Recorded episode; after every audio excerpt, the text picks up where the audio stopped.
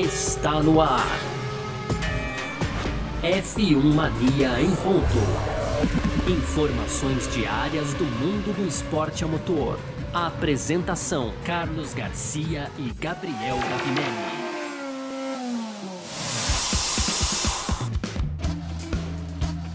É isso, valeu demais pela sua presença, valeu você que tá junto com a gente por aqui, tá no ar mais uma edição do nosso podcast F1 Mania em ponto, a gente que tá sempre aqui, né, de segunda a sexta-feira, trazendo um pouco do que tá rolando aí no mundo do esporte a motor, conteúdo do site f1mania.net, entra lá pra conferir tudo que tá acontecendo também aí no meio do automobilismo, tá certo? Tem as redes sociais da F1 Mania pra você seguir também, sempre muito legal, @site F1 Mania no Twitter, Facebook, Instagram. E vamos que vamos, as nossas redes sociais aqui a gente sempre passa no final das nossas edições, então fica com a gente até o final que é sempre bom, você não perde nada, tá certo? Muito prazer, eu sou Carlos Garcia, aqui comigo ele, Gabriel Gavinelli, fala aí Gavi! Fala Garcia, fala pessoal, tudo beleza?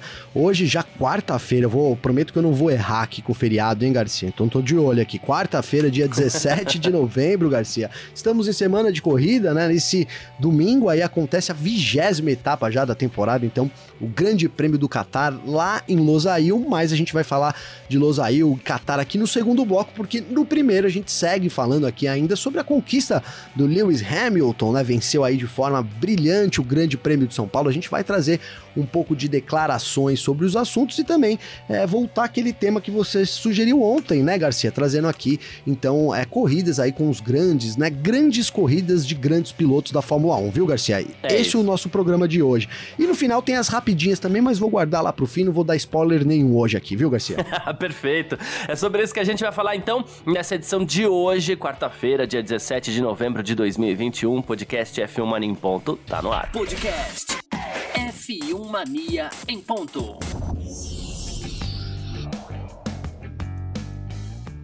Bom, vamos que vamos então aqui no nosso F1 Mania em ponto dessa quarta-feira, dessa vez quem quase falou terça fui eu, mas saiu quarta-feira, né? Bom, a gente ainda repercute a corrida do último domingo, em Interlagos, o Grande Prêmio de São Paulo. Uma corrida que, mais do que qualidade da corrida em si, a gente teve uma atuação estupenda do Lewis Hamilton, que fez algo incrível nas pistas, ok, perfeito, foi lindo, maravilhoso. Mas, assim, a gente quer saber também o que as pessoas estão comentando do Hamilton, né? Porque as pessoas acabam falando e isso repercute de alguma forma, né? E o Toto Wolff, é sempre bom começar com o chefe, porque quando a gente tá com moral, o chefe fala, né, Gavi? Opa. É sempre assim que funciona. E o Toto Wolff, até porque a Mercedes passou por altos e baixos, assim, nesse final de semana, com relação à organização, a regras, a punições, enfim. E o Wolff, ele falou assim, olha, eu preciso reorganizar o final de semana inteiro, na mente, né? Ele falou assim, olha, o Hamilton era pole na sexta-feira, depois saiu de P20 para P5 numa corrida de 24 voltas no sábado. No domingo, subiu de P10 para P1, né? E no geral, eu definitivamente classifico essa uma das melhores performances que eu já vi do Hamilton, né? Estamos, extasiados com essa vitória e felizes, porque a gente lutou contra a adversidade em apenas uma semana, né? A gente saiu do México depois que a gente perdeu, então, assim, a gente oscilou bastante de um final de semana para o outro. São duas grandes equipes e grandes pilotos que lutam pelo campeonato e quem vencer no final vai merecer a vitória. É legal o caminho que o Wolff seguiu para falar do Hamilton, né, Gavin? Não, demais, Garcia.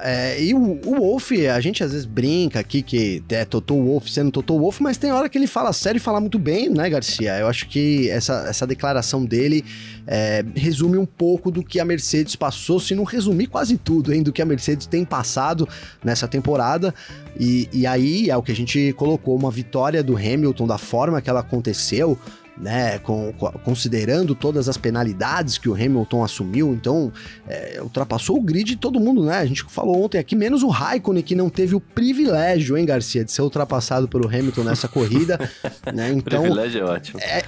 Não é? Porque realmente entrou pra história, sem dúvida nenhuma, já por esse fato, e isso significa mais do que uma vitória, porque a situação que o Wolff coloca da dificuldade que a Mercedes vem enfrentando, de um final de semana no México ali, onde a gente viu uma Red Bull comemorando demais, né, esfregando na cara da Mercedes a vantagem que tinha, dá pra dizer que aquela comemoração foi isso, né, e aí a Mercedes retribui isso nesse final de semana sob diversas adversidades, né? Principalmente para o seu piloto principal, que é o Lewis Hamilton.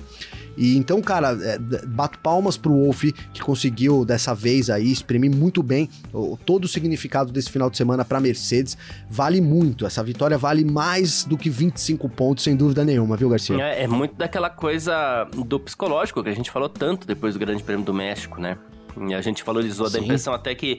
É que assim, é tanta coisa pra falar sobre este assunto que, assim, a gente fica sem espaço para algumas justiças, né? Por exemplo, que a gente falou muito sobre o golpe psicológico da Red Bull na Mercedes no México.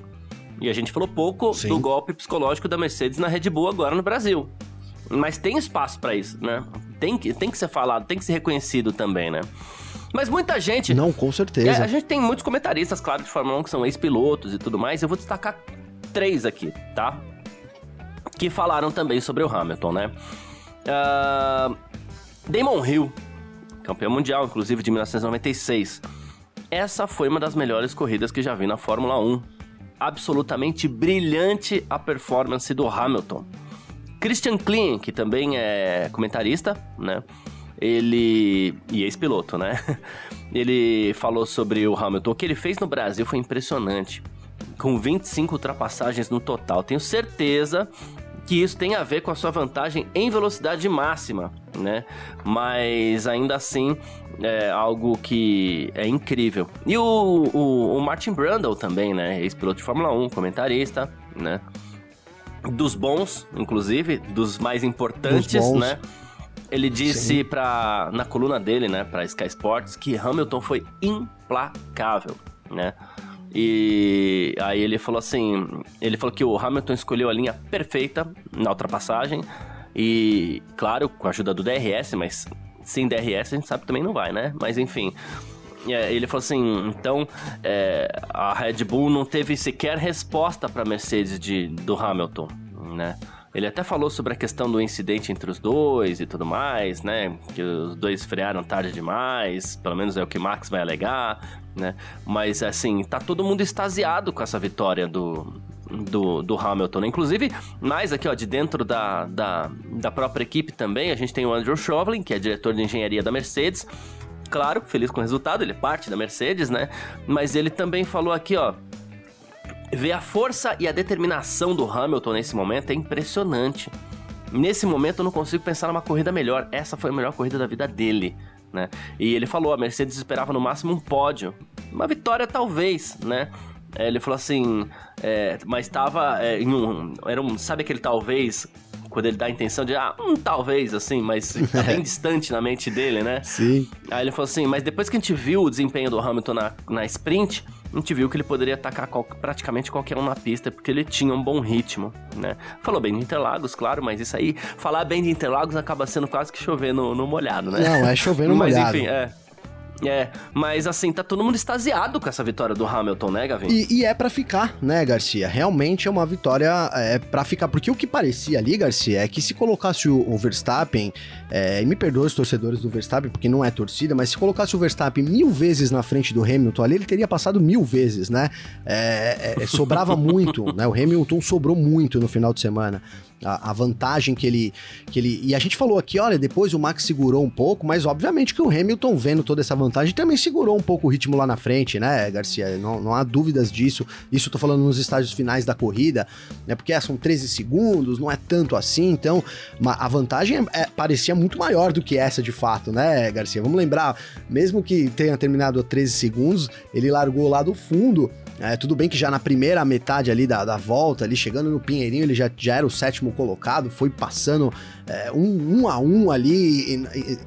O único piloto que ele teve um pouquinho mais de dificuldade foi o Sérgio Pérez e depois o Verstappen, né, Garcia? O Pérez deu troco nele ali em determinado momento. Aliás, uma bela manobra do Sérgio Pérez, soube se aproveitar muito bem, né? O Hamilton acabou espalhando um pouquinho ali no S e aí perdeu a velocidade final. O Pérez usou isso e o Hamilton aprendeu com isso também, porque a gente colocou ontem aqui que a manobra do Hamilton para passar o Verstappen era muito cirúrgica, né, Garcia? Ele ameaçava na reta para poder para obrigar o Verstappen a se colocar numa posição de defesa. Isso foi incrível. E aí ele aproveitava, incrível, né? Ele aproveitava uma saída melhor ali do S, contornando a curva do Sol para lá, então no final ali, chegando na curva 4 ali, conseguir fazer a ultrapassagem, vinha cheio de ação, né? Então parecia que isso, quando o Verstappen caísse nessa armadilha dele, não tinha como realmente se defender. A primeira vez a gente teve o toque, né, o toque polêmico, inclusive, e da outra vez o Hamilton passou. Então é isso, a vantagem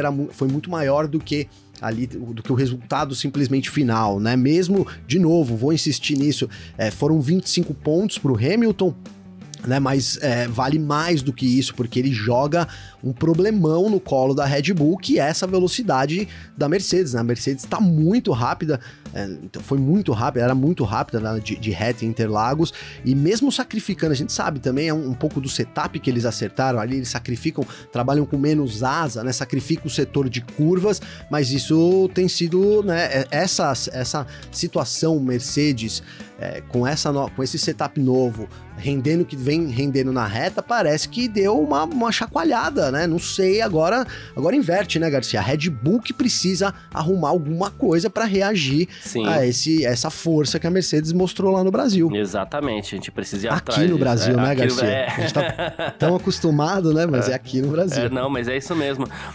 Sabe que, assim, eu mandei um tweet e também pedi aqui, quando eu mandei tweet, mandei ninguém não, tá? Mandei um tweet, né? E também fiz uma questão aqui no nosso... Coloquei uma questão no ar aqui no nosso F1 Mania em Ponto, perguntando sobre outras grandes atuações individuais na história da Fórmula 1, que as pessoas lembrem, né?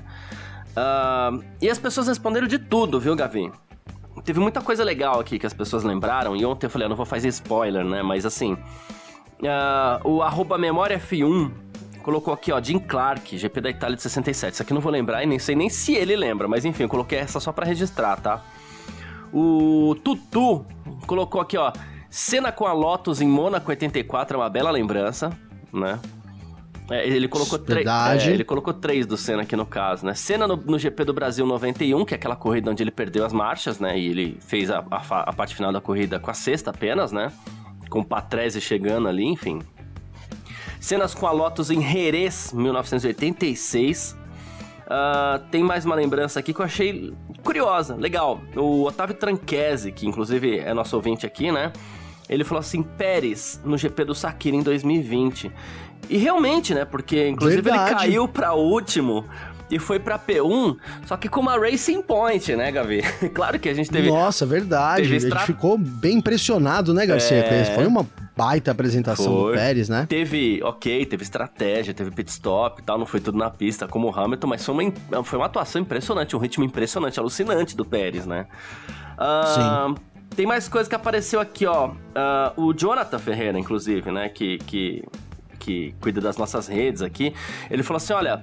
Vettel Brasil 2012, e é verdade, ele caiu pra última, ele teve toque com Bruno Senna, se eu não me engano, né? Foi uma pancada no S ali. Então, aí ele falou assim, olha, caiu pra última, escalou até onde podia, conquistou o tri por 3 pontos, né? Tem mais aqui, ó. Bela atuação também, bem lembrado, belíssima, né? Belíssima atuação. Lembrado. O Clube da Velocidade citou 4 atuações, aqui, né? Tem pessoal que cita mais, né? Não tem problema. Max Verstappen no Brasil 2016... Citou, essa aqui é muito... Não, antes, deixa eu citar outras duas aqui. Ele também citou Vettel Brasil 2012. O que aconteceu nesse Verstappen 2016, Garcia? Eu tô tentando lembrar aqui agora também, né? Mas, enfim. Ele colocou aqui Sainz Brasil 2019. O Carlos Sainz, que ele foi parar no pódio. Aquela coisa maluca, teve aquele final maluco de 2019, né? Sim. Ele lembrou também o Vettel no Brasil em 2012. E ele lembrou uma muito boa aqui, viu, Gavi? Jenson Button no Canadá 2011, que ele também caiu pra última e venceu com a ultrapassagem na última volta. Me arrepiou aqui agora essa daí, hein, Garcia? Me lembro. Você também é, né? Eu sou muito fã do Canadá, cara, e eu acho que... Eu adoro, E essa adoro. Época, era uma época que eu era molecão e eu acompanhava, assim, era impressionante. Hoje eu acompanho mais, porque a gente trabalha, então a gente tá o dia 24 horas ligado na Fórmula 1, mas enfim, cara, era diferente, né? Eu era torcedor ali. e me lembro assim, nossa, realmente que boa lembrança aí desse Button no Canadá, viu, Garcia? Ultrapassagem na última volta, incrível. E, Garcia, só para colocar aqui, o Verstappen em 2016 foi aquela corrida na chuva, realmente o Max teve um bom desempenho ali, mostrou que ele era um baita de um piloto na chuva, né? Ah, sim, verdade. Foi praticamente cartão de visita dele na chuva, sim. Tipo, ó, eu ando muito, né? Exatamente, exatamente. É. Eu até não vi aqui o resultado da corrida de fato, mas se eu não estou enganado, deixa eu procurar aqui, agora que eu falei, né, Garcia? Acho que essa corrida chegou a ter largada adiada. E ele não terminou muito bem na corrida, mas mesmo assim quer ver, vamos aqui, ó, 2016, tô chegando, Brasil... Penúltima etapa, ah lá, classificação. 2016, foi terceiro colocado, não? Foi uma bela mesmo, foi essa você colocou bem, foi o cartão de visita do Verstappen na chuva aí. Assim. Então, boa, perfeito. Tem mais lembrança aqui, ó, cadê? O Rodrigo Vilela, né? Ele lembrou de Michael Schumacher no Grande Prêmio da Hungria de 1998, né? E eu fiquei tentando lembrar aqui também o que o Schumacher fez de tão diferente assim, né? Sei que ele venceu a corrida, né? Vamos ver se eu lembro aqui também. Opa, tá difícil esse lance aí. Tá difícil, aí né? Tá difícil. 98, né? Vamos ver se com o resultado a gente tem alguma vibe aqui, ó. Às vezes dá um clarão, né, Garcia? 98... Na Hungria, né? Isso. Na Hungria, vitória de Schumacher, segundo David Coulter, Jacques Villeneuve em terceiro. Não tem exatamente, né? Então não consegui ter aqui, né? Vamos lá. Ó, tem um resumo aqui, ó. Vamos ver, Garcia, ó. O alemão tem de partilhar esse espaço com Rosberg e com a Goodyear, pois foi o diretor técnico da Ferrari que decidiu, após o primeiro reabastecimento, que Schumacher teria de parar mais 2 vezes para ganhar na pista o que ia perder nos boxes. Enquanto a Goodyear acertou em cheio na escolha dos pneus, pois tanto os macios que reutilizou, como os duros que Schumacher e as Williams escolheram, revelaram-se melhores do que qualquer escolha feita pela Bridgestone. Mas o piloto também contribuiu, e muito, para esse inesperado triunfo, pois andou a fundo durante 60 voltas, chegou mesmo a sair da pista, mas sem perder a liderança, acabando por recuperar 9 preciosos pontos sobre Hakkinen, Garcia. Boa. O Mika Hakkinen na disputa lá pelo título. Boa, né? Boa. O Hakkinen acabou sendo campeão do mundo, mas ok, perfeito. Sim. Ele lembrou também aqui, ó, Alonso na Hungria 2003. Essa eu lembro, na verdade, assim, não é que teve um feito como o do Hamilton, mas posso estar errado, foi a primeira vitória do Alonso na Fórmula 1 e um ritmo alucinante mesmo também, né?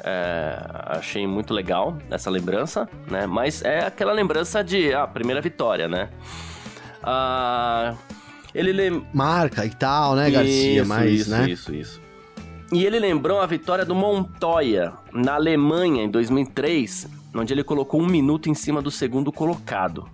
Quando ele falou de 1 minuto em cima do segundo colocado, eu lembrei dessa corrida também, né?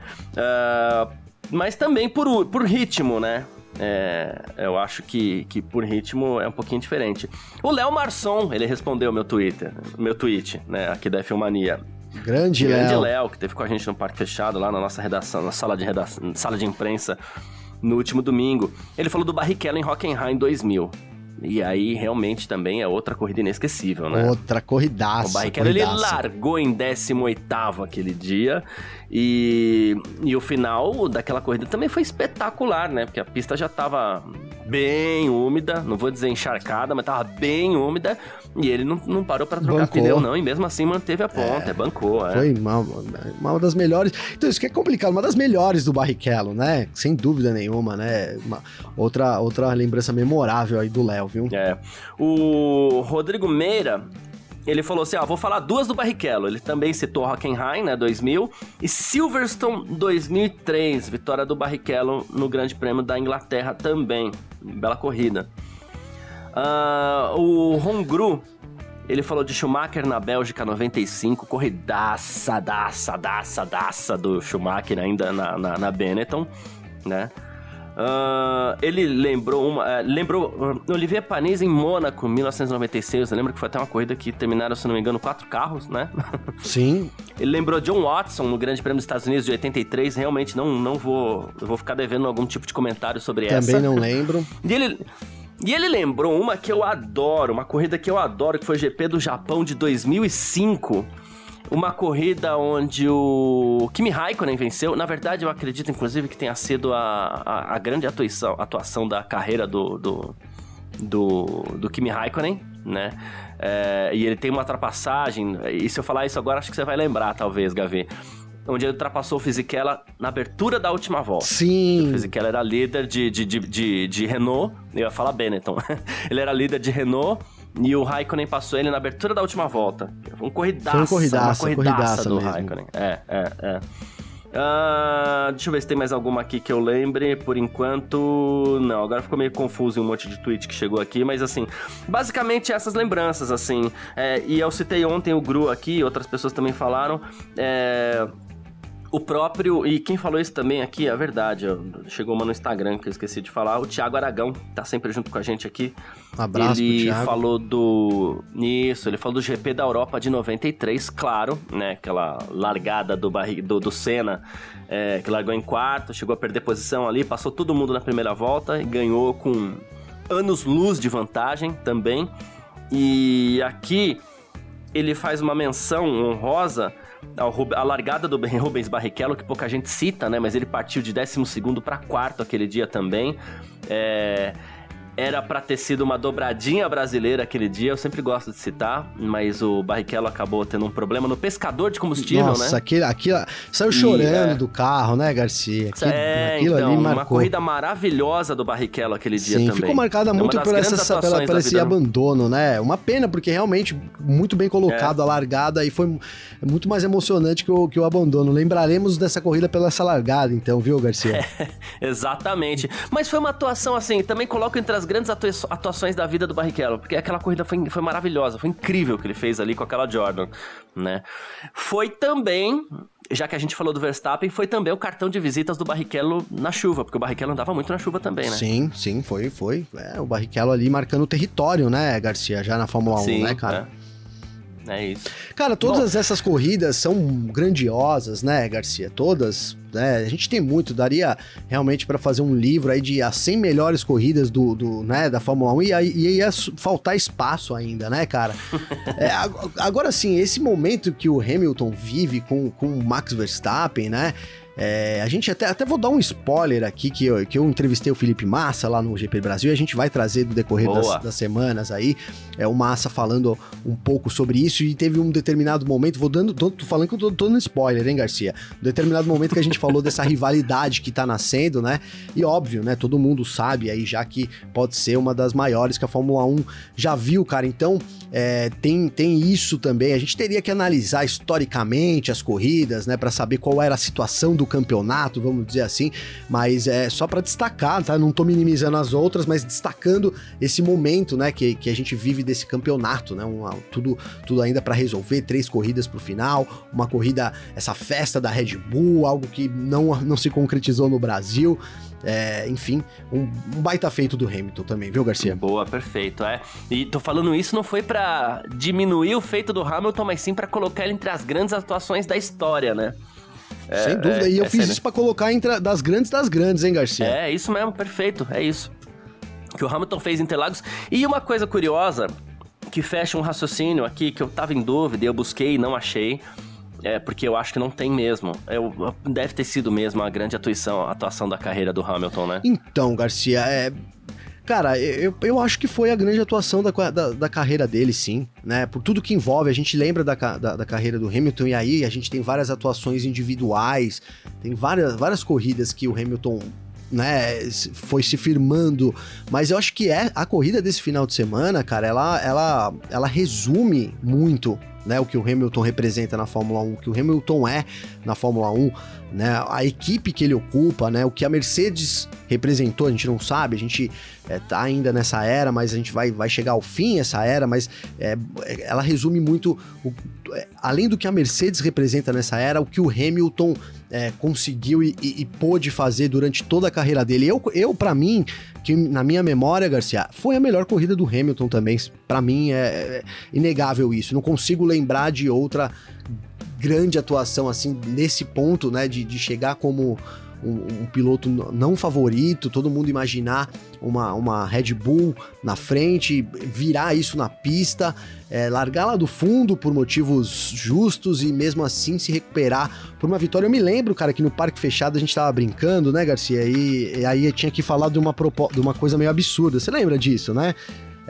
Vamos fazer uma previsão, assim, uma coisa meio absurda. A gente brincou com o Galvão e o Regi invadir a pista, e eu falei, cara, pra mim é absurdo o Hamilton ganhar essa corrida, porque verdade, realmente não imaginava, cara, que isso pudesse acontecer, assim, da forma que aconteceu.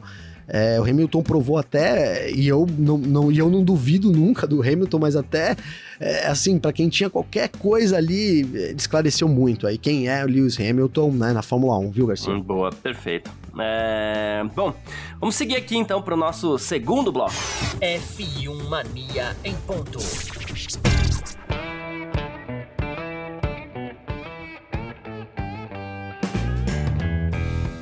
Mas olha só, Gavi, e todo mundo que tá curtindo aqui o nosso F1 Mania em ponto, né? Não acabou, né? Tem muita coisa ainda pra acontecer nessa temporada.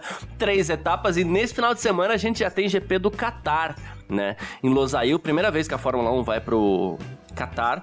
E a Pirelli escolheu os compostos mais duros pro GP do Catar nesse final de semana, né?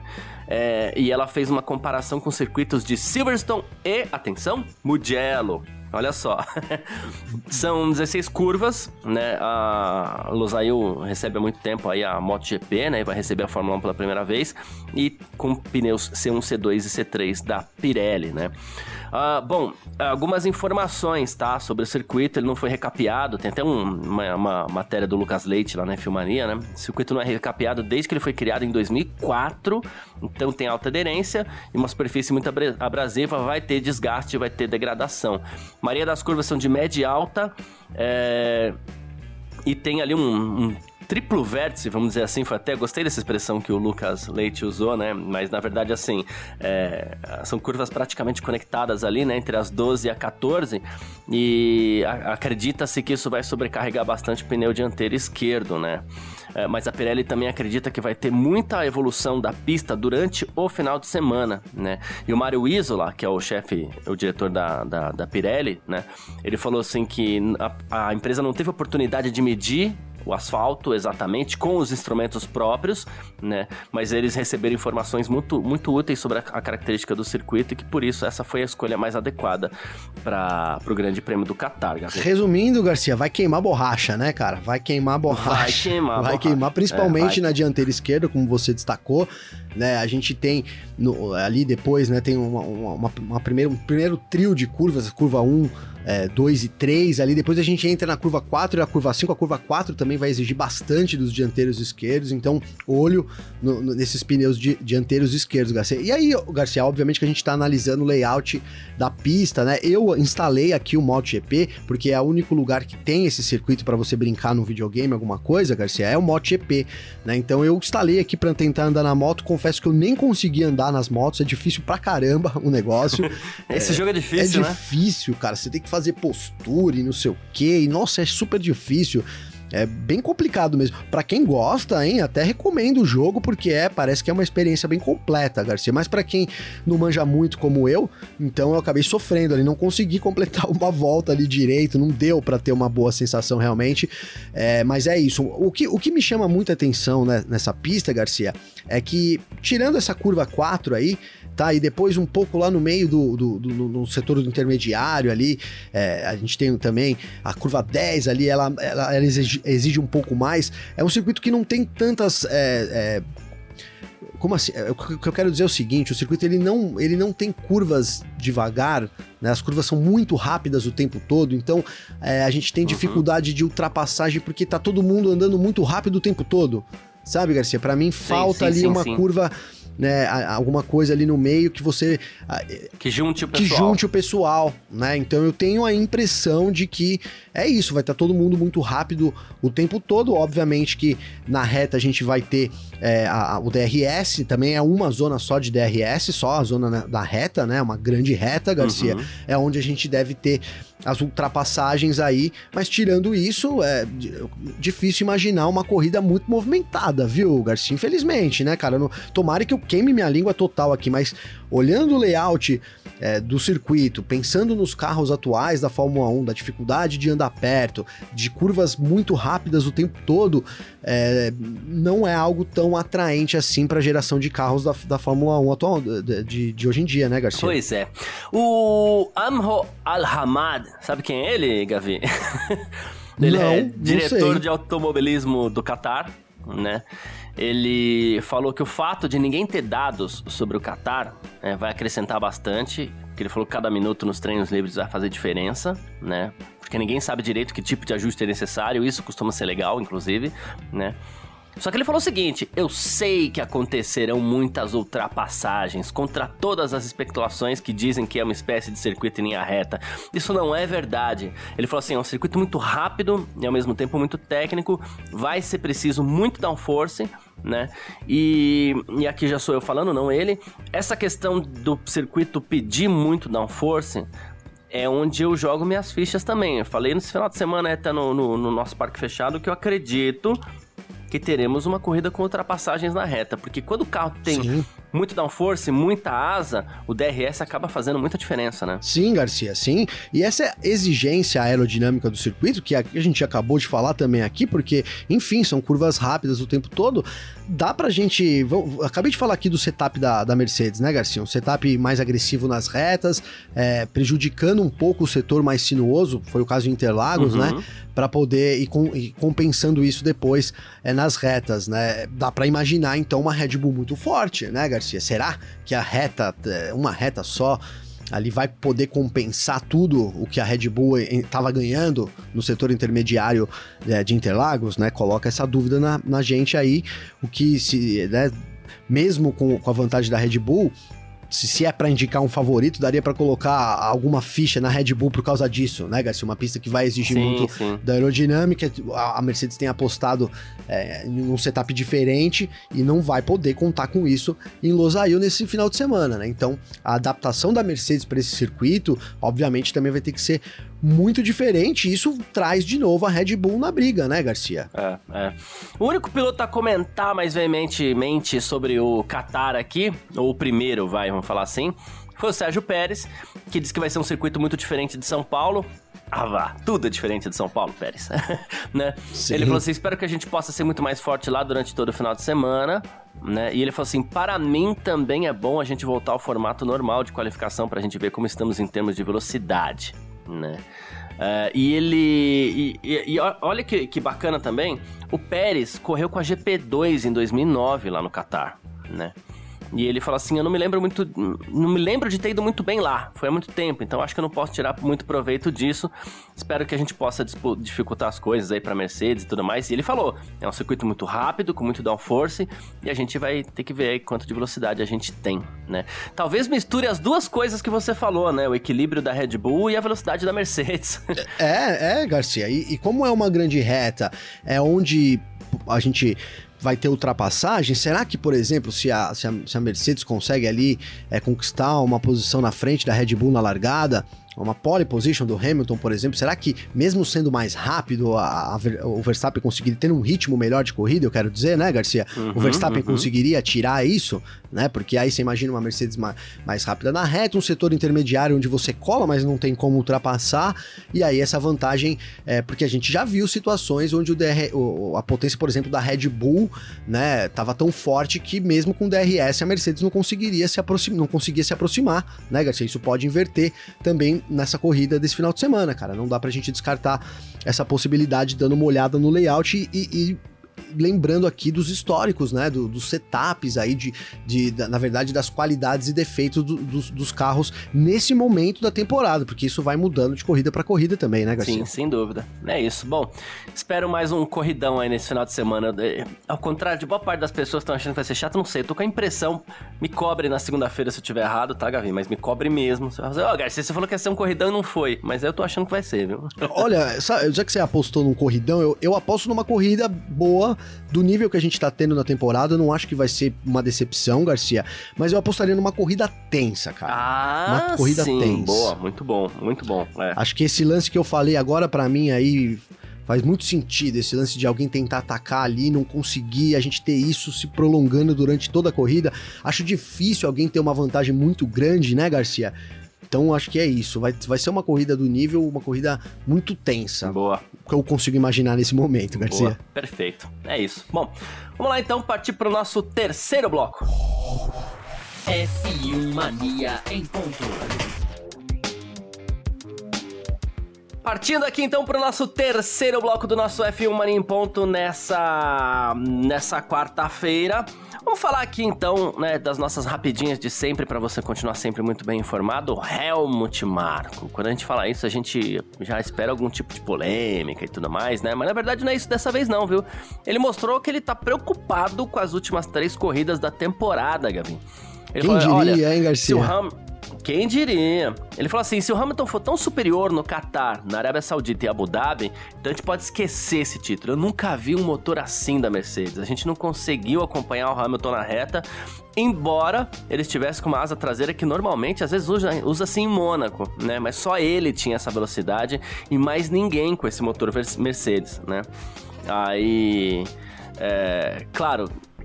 Depois, foi falada a possibilidade, a gente tá até preocupado com 2 coisas que a gente pode também apresentar à FIA, mas ele não falou isso, ele foi só sobre o que ele tá querendo dizer, né? Ele falou assim, só se a gente tiver prova de que é algo legal no carro de Hamilton, a gente fala, mas então a gente também não vai, se for pra levantar balãozinho assim, a gente também não vai ficar dando moral pra isso, né? Mas é fato que, assim, Helmut Marko está preocupado, Gabriel. E com razão, né, Garcia? Com razão, porque eu acho que o que a gente vem falando nessas últimas 2 semanas, o Marko, ele declara agora, né, que é essa Red Bull em festa, uma Red Bull, como colocamos aqui, com um título na mão, em uma corrida onde todo mundo jogava o favoritismo para a Red Bull, a própria Red Bull... moderadamente, mas assumiu sim esse favoritismo, né, Garcia? Era notório ali que os pilotos, tanto o Max Verstappen quanto o Pérez e o próprio Christian Horner, eles estavam muito confiantes para vencer no Brasil, né? E a Mercedes deu uma cartada que a gente chegou a duvidar aqui, né? Duvidar. Então, essa declaração do Marko, ela vem para de novo assinar essas preocupações levantadas nesses últimos 15 dias. Acho muito justo. Eu, se fosse o Marko Horner, eu estaria também muito preocupado, porque, de novo, a gente não sabe, né? Será que ali era algo de propósito no Brasil? Ou talvez a Mercedes tenha condições de ter um carro equilibrado para o setor também, esse setor sinuoso de Losail, e ainda consiga ser mais rápido na reta, né, Garcia? Uhum. Se for isso, é checkmate, pelo menos nessa corrida do Qatar, né? Então, como vários outros momentos que a gente viveu nessa temporada, uma semana muito marcante, muito decisiva, obviamente, né, Garcia? É isso. Bom, e a gente sabe de uma pessoa que tá muito brava nesse final de temporada, que é o queridíssimo Toto Wolff, né, Gavi?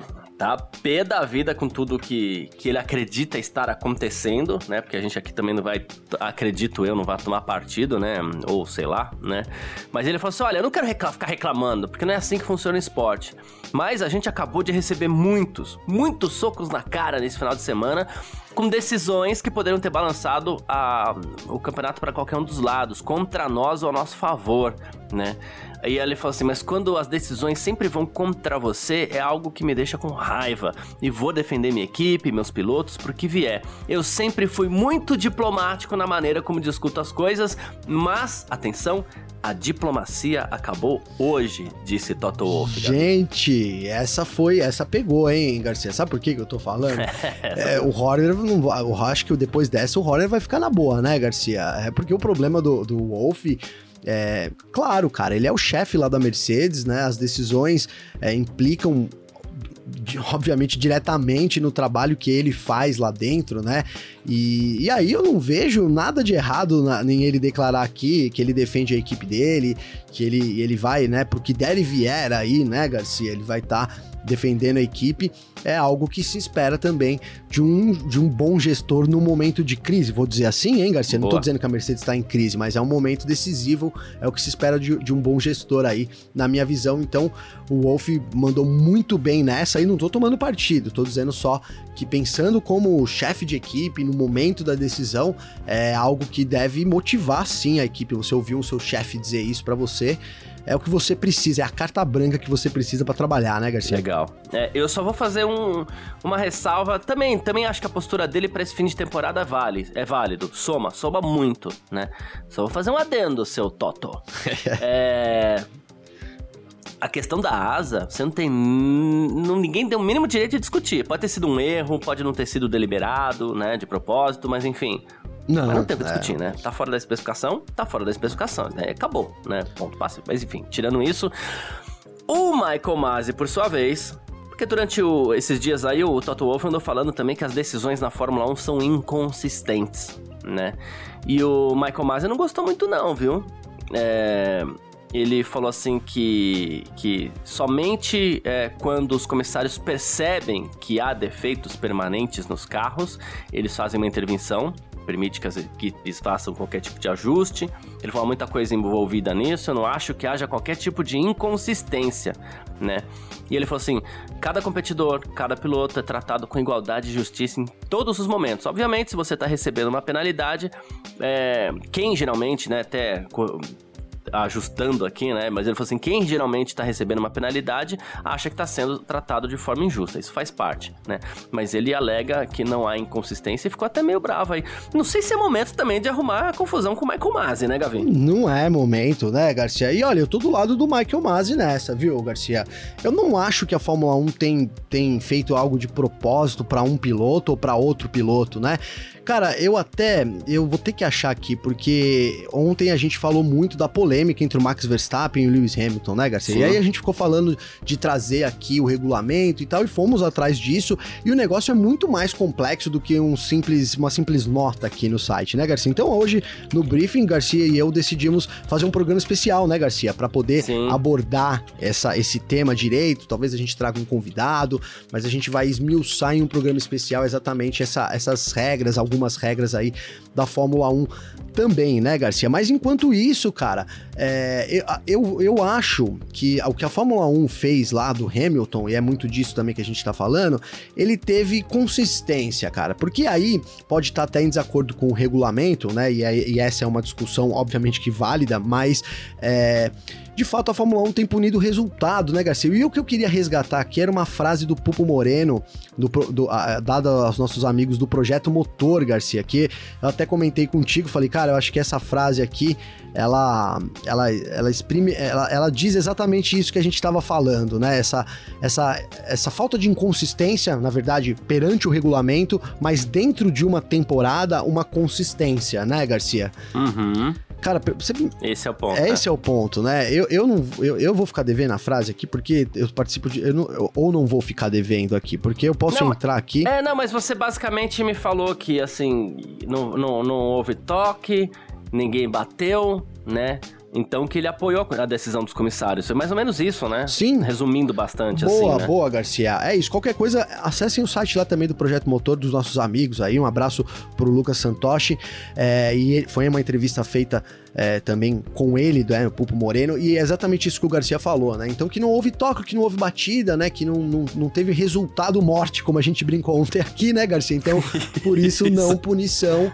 Né? Então, aí a gente vai falar, mas o regulamento diz que teria que ser punido, mas aí eles estão mantendo essa consistência, né? Se não tem resultado, morte não é punido, né, Garcia? E aí, de novo... A intenção é que, assim, a gente pode até acreditar que eles estão interpretando o regulamento de forma errônea, e só que isso vem acontecendo desde o início da temporada, né? Então, se for para fazer alguma coisa, não pode ser agora faltando 3 etapas, ele tem que manter a coerência das decisões que são tomadas desde o início, porque se for levar o regulamento ao pé da letra, você, muita coisinha, inclusive que aos nossos olhos é bem boba, tem que ser levada aos comissários para eventualmente ser punida, né? Sim, é isso, Garcia, é isso.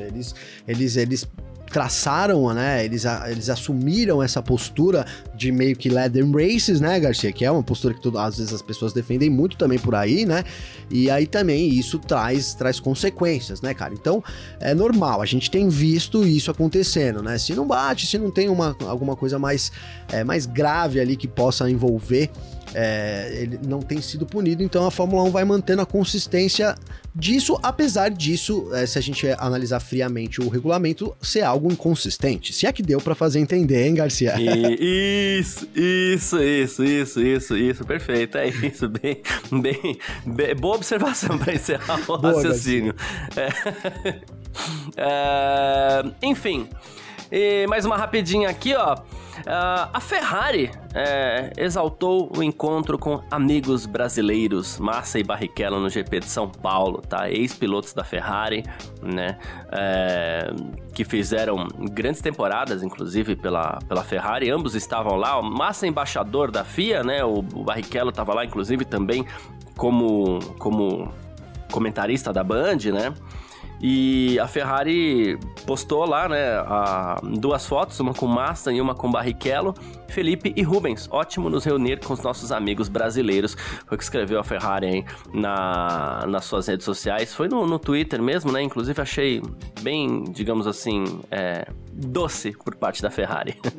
Muito amigável, né? Esse reconhecimento aí, né, Garcia? Isso. Foram dois grandes pilotos da Ferrari aí, Felipe Massa e Rubens Barrichello. E, cara, são duas grandes pessoas, né? A gente aqui, como brasileiro, a gente tem, né, a honra de ter esses caras nos representando aí, tanto o Barrichello, a história que ele tem dentro da Ferrari, dentro da Fórmula 1, quanto o Felipe Massa, né, cara, também é uma outra figura, um cara que vem sendo preparado para o futuro da Fórmula 1, né, Garcia? Eu vejo muito o Massa ali, hoje ele é presidente da FIA, né, de kart, né, da cara, é embaixador também da Fórmula 1, né? Não duvido nada que amanhã o Massa assuma uma presidência da FIA aí, hein, Garcia? Olha lá, hein, já fazendo previsões aqui.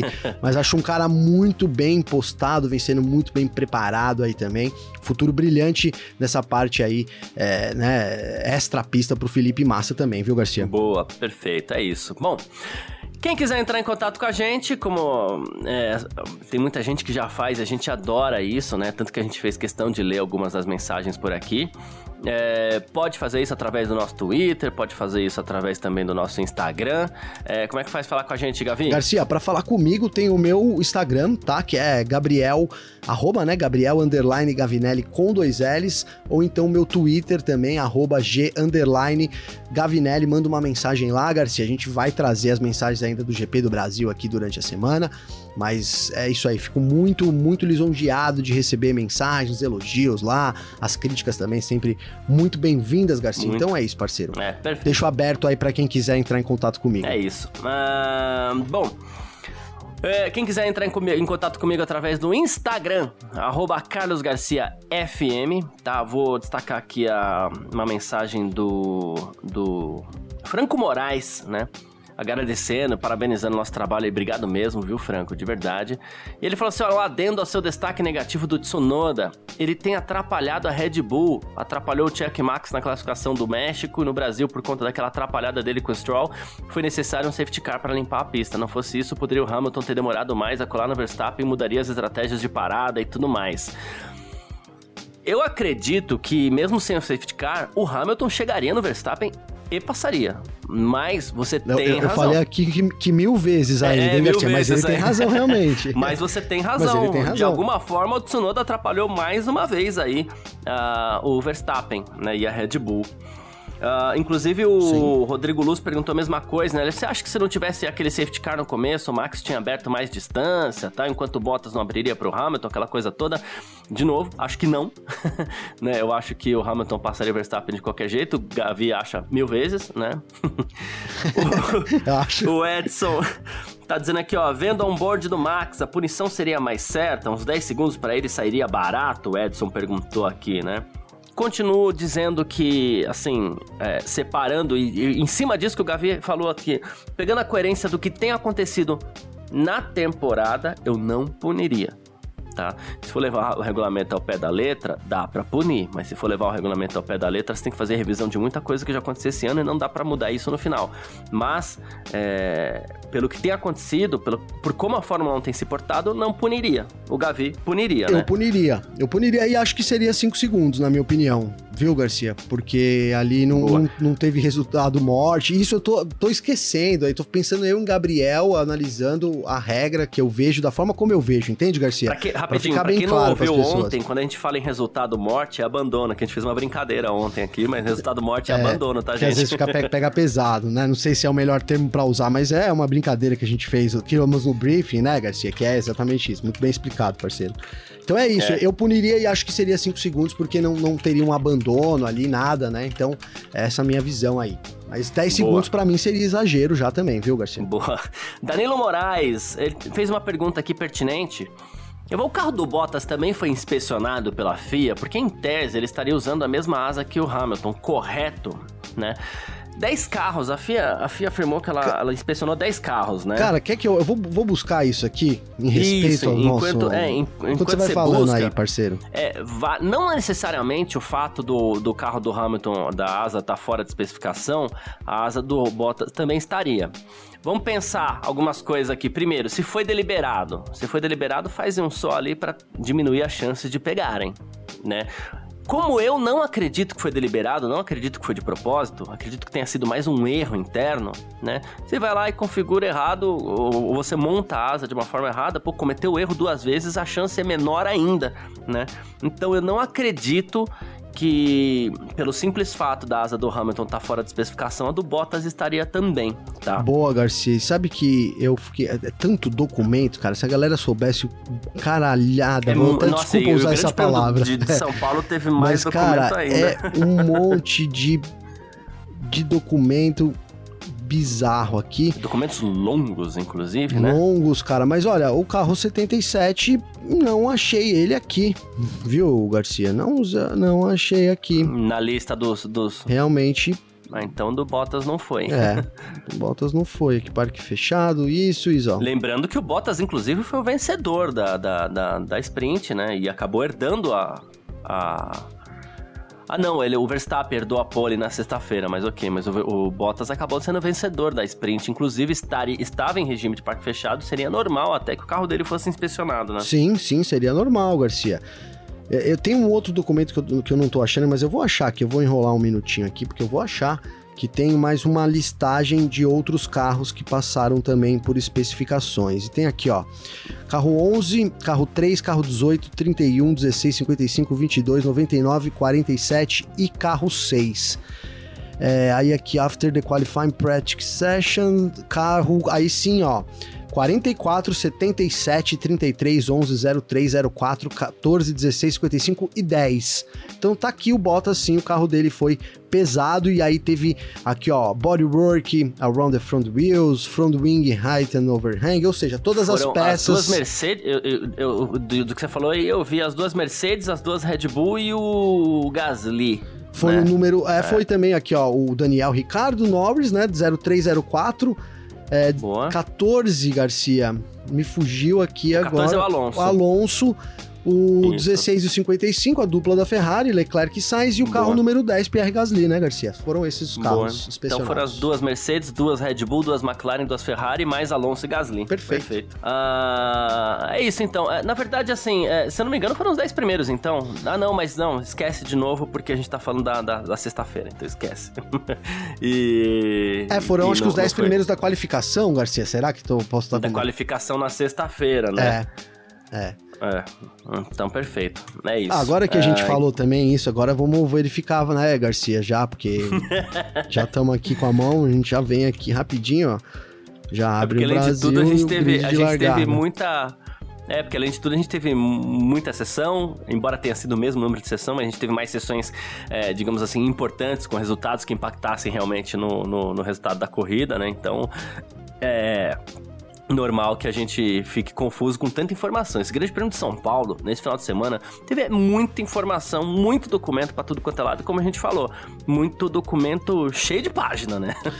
Ô Garcia, foram os 9 primeiro, eu acho, então, né? Porque o Esteban Ocon ficou de fora da listagem. E o Esteban Ocon ficou entre os 10, né? Foi, né? Porque a gente teve aqui, ó, Hamilton, Verstappen, Bottas, Sérgio Pérez, Charles Leclerc, Carlos Sainz, Gasly, Ocon, Alonso e Lando Norris, os 10 primeiros aqui. Trocaram o Ocon pelo Ricardo, então. Trocaram o Ocon pelo Ricardo, Garcia. Mas é isso, boa. Os carros foram aí, os carros mais importantes foram examinados, do Bottas também passou nesse bolo aí, e tava tudo ok com o carro do finlandês então, né, Garcia? Boa, perfeito. Então é isso, gente. Falei aqui das minhas mensagens no Instagram. Quem quiser me encontrar no Twitter também, @CarlosGarcia. Muito obrigado a todo mundo que tá sempre interagindo com a gente por lá. A gente gosta bastante, como eu falei. E valeu mesmo, demais, todo mundo que tá sempre junto com a gente por aqui, todo mundo que tá sempre acompanhando a gente até o final. Um grande abraço pra todo mundo. Valeu mesmo. E valeu você também, Gavin. Valeu você, parceiro. Também quero agradecer o pessoal pelo carinho aí. Fiz umas postagens no meu Instagram sobre o GP do Brasil e é impressionante o carinho que a gente recebe de volta aí. Legal. Realmente fico muito emocionado, viu, Garcia? Então quero agradecer todo mundo aí que mandou e que não mandou mensagem também, mas o pessoal que acompanha a gente, é uma honra a gente poder diariamente estar aqui falando sobre Fórmula 1 para um público tão bacana que é o nosso público, viu, parceiro? Tamo junto. Perfeito, tamo junto, sempre junto. Tchau! Informações diárias do mundo do esporte a motor. Podcast F1 Mania em ponto.